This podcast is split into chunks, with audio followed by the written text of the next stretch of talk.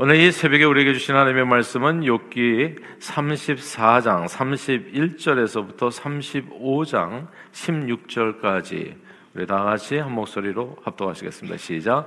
그대가 하나님께 아뢰기를 내가 죄를 지었사오니 다시는 범죄하지 아니하겠나이다. 내가 깨닫지 못하는 것을 내게 가르치소서. 내가 악을 행하였으나 다시는 아니하겠나이다. 였는가. 하나님께서 그대가 거절한다고 하여 그대의 뜻대로 속전을 치르시겠느냐? 그러면 그대가 스스로 택할 것이요 내가 할 것이 아니니 그대는 아는 대로 말하라. 슬기로운 자와 내 말을 듣는 지혜 있는 사람은 반드시 내게 말하기를 욥이 무식하게 말하니 그의 말이 지혜롭 줍지 못하도다 하리라. 나는 욥이 끝까지 시험 받기를 원하노니 이는 그 대답이 악인과 같음이라. 그가 그의 죄에 반역을 더하며 우리와 어울려 손뼉을 치며 하나님을 거역하는 말을 많이 하는구나. 엘리우가 말을 이어 이르되 그대는 이것을 합당하게 여기느냐? 그대는 그대의 의가 하나님께로부터 왔다는 말이냐? 그대는 그것이 내게 무슨 소용이 있으며 범죄하지 않는 것이 내게 무슨 유익이 있겠느냐고 묻지만은 내가 그대와 및 그대와 함께 있는 그대의 친구들에게 대답하리라. 아니라. 그대는 하늘을 우러러보라. 그대보다 높이 뜬 구름을 바라보라. 그대가 범죄한들 하나님께 무슨 영향이 있겠으며 그대의 악행이 가득한들 하나님께 무슨 상관이 있겠으며 그대가 의로운들 하나님께 무엇을 드리겠으며 그가 그대의 손에서 무엇을 받으시겠느냐? 그대의 악은 그대와 같은 사람에게나 있는 것이요. 그대의 공의는 어떤 인생에게도 있느니라. 사람은 학대가 많음으로 부르짖으며 군주들이 힘에 눌려 소리치나 나를 지으신 하나님은 어디 계시 계시냐고 하며 밤에 노래를 주시는 자가 어디 계시냐고 말하는 자가 없구나. 땅의 짐승들보다도 우리를 더욱 가르치시고 하늘의 새들보다도 우리를 더욱 지혜롭게 하시는 이가 어디 계시냐고 말하는 이도 없구나.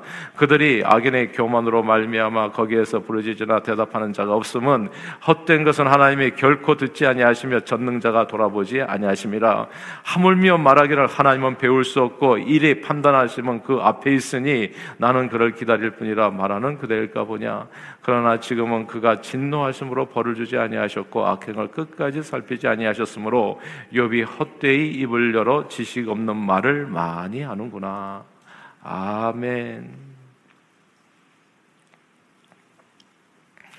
아, 수십 년 전 초등학교 다닐 때, 아 벌써 굉장히 오래 전이네요. 네, 초등학교 시절이. 아, 주변에 공부 잘하는 친구들이 선생님과 과외를 하고 있다는 사실을 알게 됐습니다. 과외를 한 아이들이 성적이 좀 남달랐어요. 어, 알고 보니까 그렇게 되어졌었더라고요. 어, 사실 이제 선생님은 반에서 성적이 좋은 아이들을 대상으로 이제 과외를 해주셨는데 제가 용케도 그때 아마 성적이 좀 좋았었던 것 같아요. 용케도 제가 감사하게도 어, 그중 한 사람, 그러니까 과외는 아무나 해주는 게 아니라 그 거기서도 반에서도 이렇게 좀 이렇게 열심히 하는 아이들 그 중에서 이제 선생님이 뽑아서 이제 이제 과외를 이제 해주셨는데 아 그리고 선생님은 또 집안의 가난한 아이들을 위해서 집안이 가난한 아이들을 위해서는 이제 과외비를 많이 받지 않으셨습니다. 아, 그래서 이제 집에 가서 제가 이제 또 감사하게도 뽑혔으니까 좀 공부 좀 더 하고 싶다. 그래서 이렇게 과외를 하고 싶다고 이야기했더니 어머니께서 엄청 난감해 하시는 거예요. 아, 그때는 아버님 사업 부도로 인해 가지고 경제적인 능력이 집안에 매우 부족해서 이제 먹고 살기에도 힘겨웠기 때문입니다. 그러나 초등학교 4학년의 눈에는 집안의 경제적 상태가 별로 보이지 않는 거죠. 또 부모님의 마음이 보일 리가 없죠, 사실은. 고작 몇 푼도 되지 않은 과외비를 낼 수 없어서 내가 과외를 하지 못한다는 사실에 굉장히 내 신세가 비참해졌습니다. 친구들이 방과, 후에 모여가지고 공부하러 가는 모습을 보면 마음이 참 힘들었어요. 아, 그리고 이게 잘 모르니까 부모님에 대한 원망이 에, 많아졌습니다. 어쩌, 어떻게 나는 이렇게 이런, 이, 런 과외도 못하고 그냥 아, 이렇게 살아야 되나. 아, 굉장히 이제 신세 한탄도 좀 이루어지고 이런 이런 시간이 있었던 겁니다. 그러던 어느 날 이제 좀 터지는 순간이 있었는데 아, 미술 시간에 준비물을 가져야 하는데 그것도 역시 이제 돈이 필요해서 부모님께 이야기했을 때 이제 거절당하는 거죠. 그러니까 참 마음이 괴롭고 힘든 겁니다. 여러 가지로 이제 부모님에 대한 이제 원망의 크기가 이제 커졌습니다. 그리고 제 입장에서 제 입장에서 부모님이 마음을 아프게 하는 말들을 이제 쏟아내게 되는 거죠. 이럴 것 같으면 왜 나를 낳았나 뭐 이런 얘기들이 있잖아요. 예. 그러면서 부모님의 마음을 힘들게 하는 얘기를 하기도 했습니다. 자, 이렇게 어린 시절이 지나고 시간이 꽤 많이 흘렀어요. 아, 그리고 제가 결혼해서 또 아이 낳아 기르다 보니까 그때 부모님의 마음이 가슴이 시리도록 이해가 되는 겁니다. 그때의 부모님의 마음이 하, 이해가 되는 거예요. 세상에 어떤 부모가 돈이 있으면 좋은 것을 못 해주겠어요. 좀 더 잘해주지 못하는 부모님의 괴로운 마음은 알지 못하고 그저 철부지처럼 괴로운 삶에 더 괴로운 얘기만 쏟아내고 부모님을 원망하고 그래서 저는요 그냥 자녀들 교육하는 거 부모 공경 딱 하나만 가르치면 된다고 생각해요. 그냥 어렸을 때 뭐 복잡하게 이것저것 수없이 할 필요 없어요. 딱 하나만 예. 감사할 줄 아는 사람만 되게 하면 큰 인생이 된 거예요.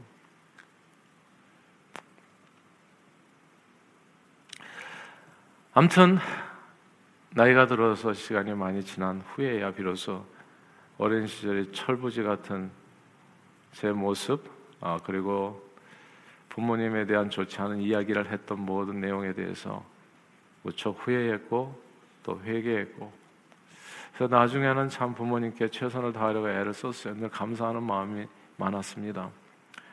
어려운 형편 가운데서도 밥 먹여주고 학교 공부시켜주고 최선을 다해서 우리 형제들을 섬겨주신 부모님께 진정 감사하는 마음이 생겼습니다. 한때 이제 아만보라는 말이 유명, 유용했었다고 하더라고요. 아는 만큼 보인다라는 책의 저자가 한 말인데 전체 내용은 사랑하면 알게 되고 알게 되면 보인다.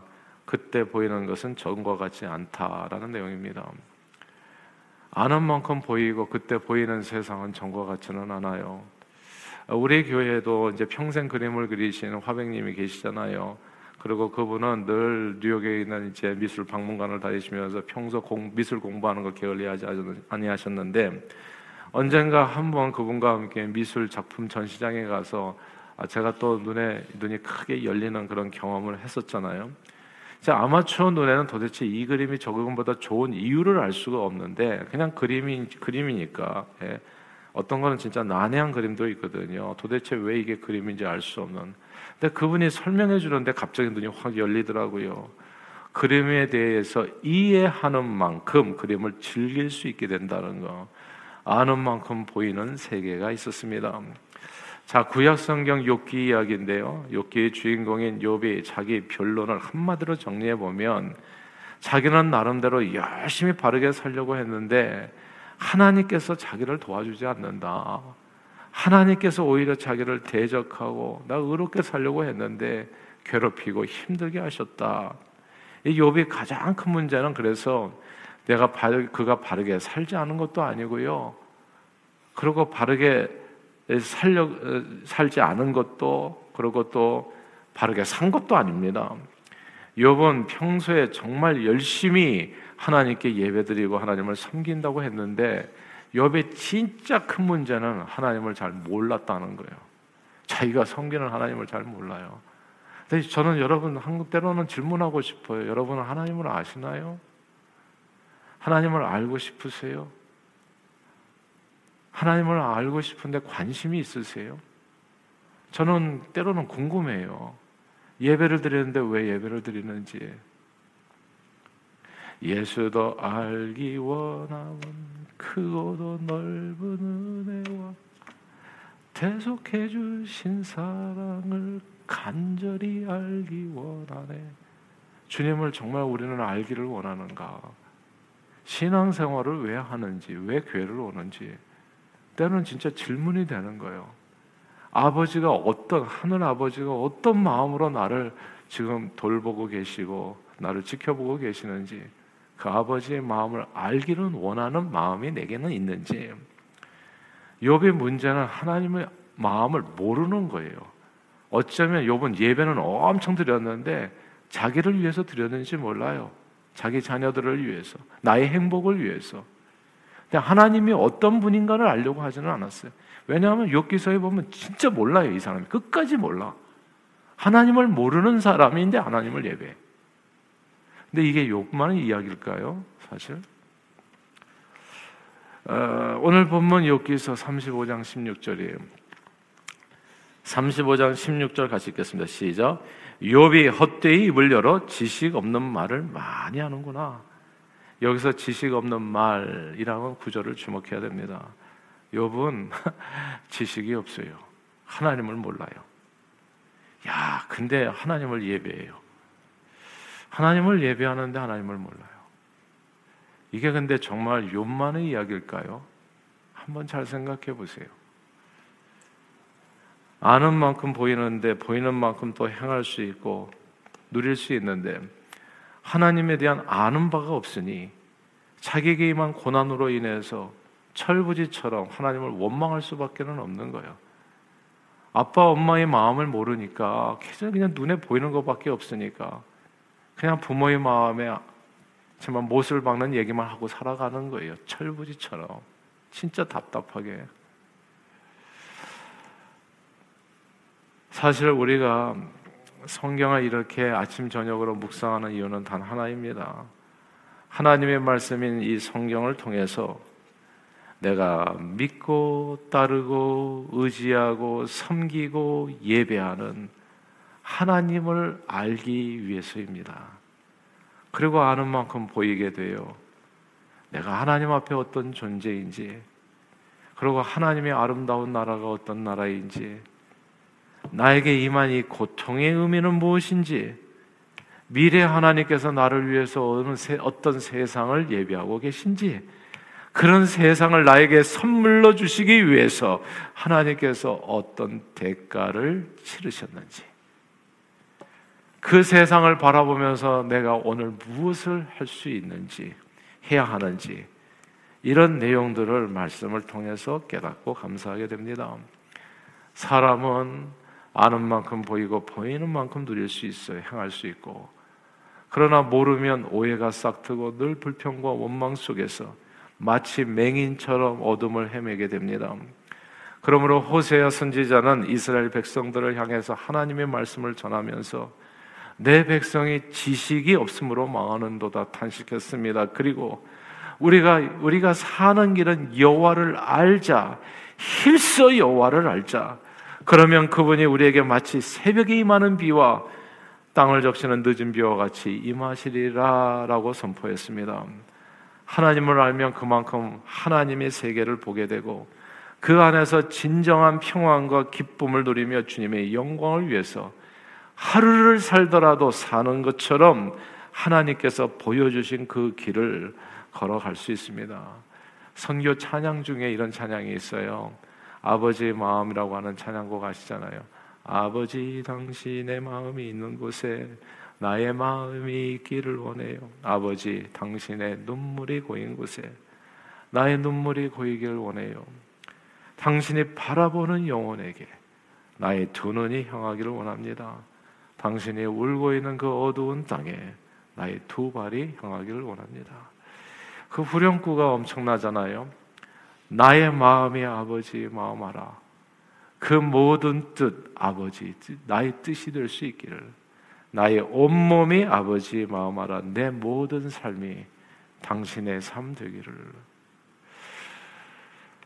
나의 마음이 아버지의 마음을 알아서 내 모든 뜻이 다 아버지의 뜻이 되고 나의 온몸이 아버지의 마음을 알아서 내 모든 삶 아버지의 삶이 되기를 소원하는 기도 내용입니다. 신앙생활은 하나님을 아는 지식에 근거를 둡니다. 아니면 사서 시대의 이스라엘 백성처럼 입술로만 하나님을 부르고 욥도 마찬가지였는데요. 이게 의롭게 살고 불의하게 살고 이런 문제가 아니에요. 알고 보니까 교회에서도요 정말 열심히 잘 사는 사람들 많아요. 근데 자기 생각으로 자기 소견에 오른 대로 하나님을 섬기는지 아니면 진짜 아버지 뜻대로 섬기는지 누가 알겠어요? 아버지 마음이 있잖아요, 마음이. 누가 그렇게 얘기하더라고 효도는 자식이 원하는 것을 아버지에게 해주는 것이 아니라 아버지가 원하는 것이 무엇인지를 알고 그것을 이루어주는 게 진정한 효도라고요. 내가 원하는 것을 하나님 앞에 해주는 것인지 아니면 정말 하나님께서 원하는 그 삶을 내가 이루어 가시는 건지 이게 진짜 서로 다른 거거든요. 그러니까 예배는 하는데 하나님 뜻대로 순종하지는 않아요. 얼마든지 그럴 수 있어요. 모르면 하나님 뜻이 뭔지를 모르면 제가 북한 선교도 얘기하고 원투들이 원다우전 얘기하는 게 뭐겠어요? 내가 무슨 선교를 그렇게 좋아하는 사람이겠어요? 예? 나 살기도 바쁜 다 똑같아 사람은. 근데 아버지의 마음을 알면 알수록 그 마음이 거기 가 있는 거 어두운 땅에 가 있는 거예요. 그분이 바라보는 그런 세상이 2,500만 명이 있는 거예요. 그러니까 괴로워요, 사실은. 그러니까 그 마음을 아버지의 마음이 탕자에 가 있는 것을 아는 큰 형의 마음이에요. 근데 큰 형이 그걸 아버지의 마음을 모르면 맨날 불평이지 또. 예. 뭐 나를 위해서 뭐 염소 새끼 잡아준 거예요. 그러니까 교회 안에서도 그런 소리가 메아리처럼 들리잖아요. 나도 먹고 살기 없는데 그냥 이 교회는 그냥 맨날 남 퍼주기 바쁘고. 그러니 이게 항상 그렇게 가는 거예요. 항상. 저는 저와 여러분들이 정말 아버지의 마음을 조금 더 깊이 알 수 있게 되기를 바래요.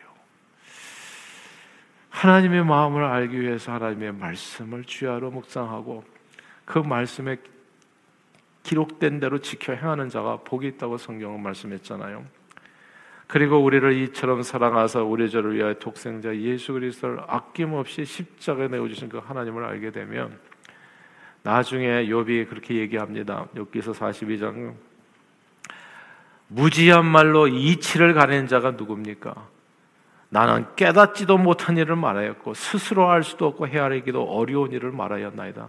자기 정말 무식함을 고백해요. 엘리의 얘기처럼 이런 회개한 욥의 고백처럼 정말 하나님에 대한 모든 불평과 원망은 한순간에 눈 녹듯이 사라져 버리고 회개하며 하나님의 나라를 위해 늘 감사한 마음으로 복음을 전하며 찬송하며 섬기게 됩니다. 그러므로 늘 주님을 더욱 깊이 알고자 하는 마음으로 주님의 말씀을 주님의 말씀을 마음에 읽고 또 듣고 묵상하고 삶에 잘 적용하셔서 아는 만큼 보이는 놀라운 하나님의 은혜, 그 은혜의 세상을 풍성하게 누리고 저와 여러분들이 다 되시기를 주 이름으로 축원합니다. 기도하겠습니다. 하나님 아버지 예수를 믿노라 말은 하면서도 하나님에 대한 지식이 없이 혹은 알고자 하는 열심도 없이 각자 소견대로 하나님을 예배하며 살아왔나요? 그런 삶을 주님 앞에 다 내어놓고 회개합니다. 용서를 구합니다. 늘 성령 안에서 말씀을 묵상하고 그 말씀 따라 우리를 이처럼 사랑하사 독생자를 아낌없이 내어주신 하나님을 그 사랑을 더욱 깊이 하는 지식으로 그 지식 안에 행하여 아버지 마음 품고 많은 죽어가는 영혼을 주님 앞으로 인도하는데 기쁨으로 감사하며 존귀하게 쓰임 받는 저희 모두가 되도록 오늘도 성령님 우리 발걸음을 인도해 주옵소서. 예수 그리스도 이름으로 기도합니다. 아멘.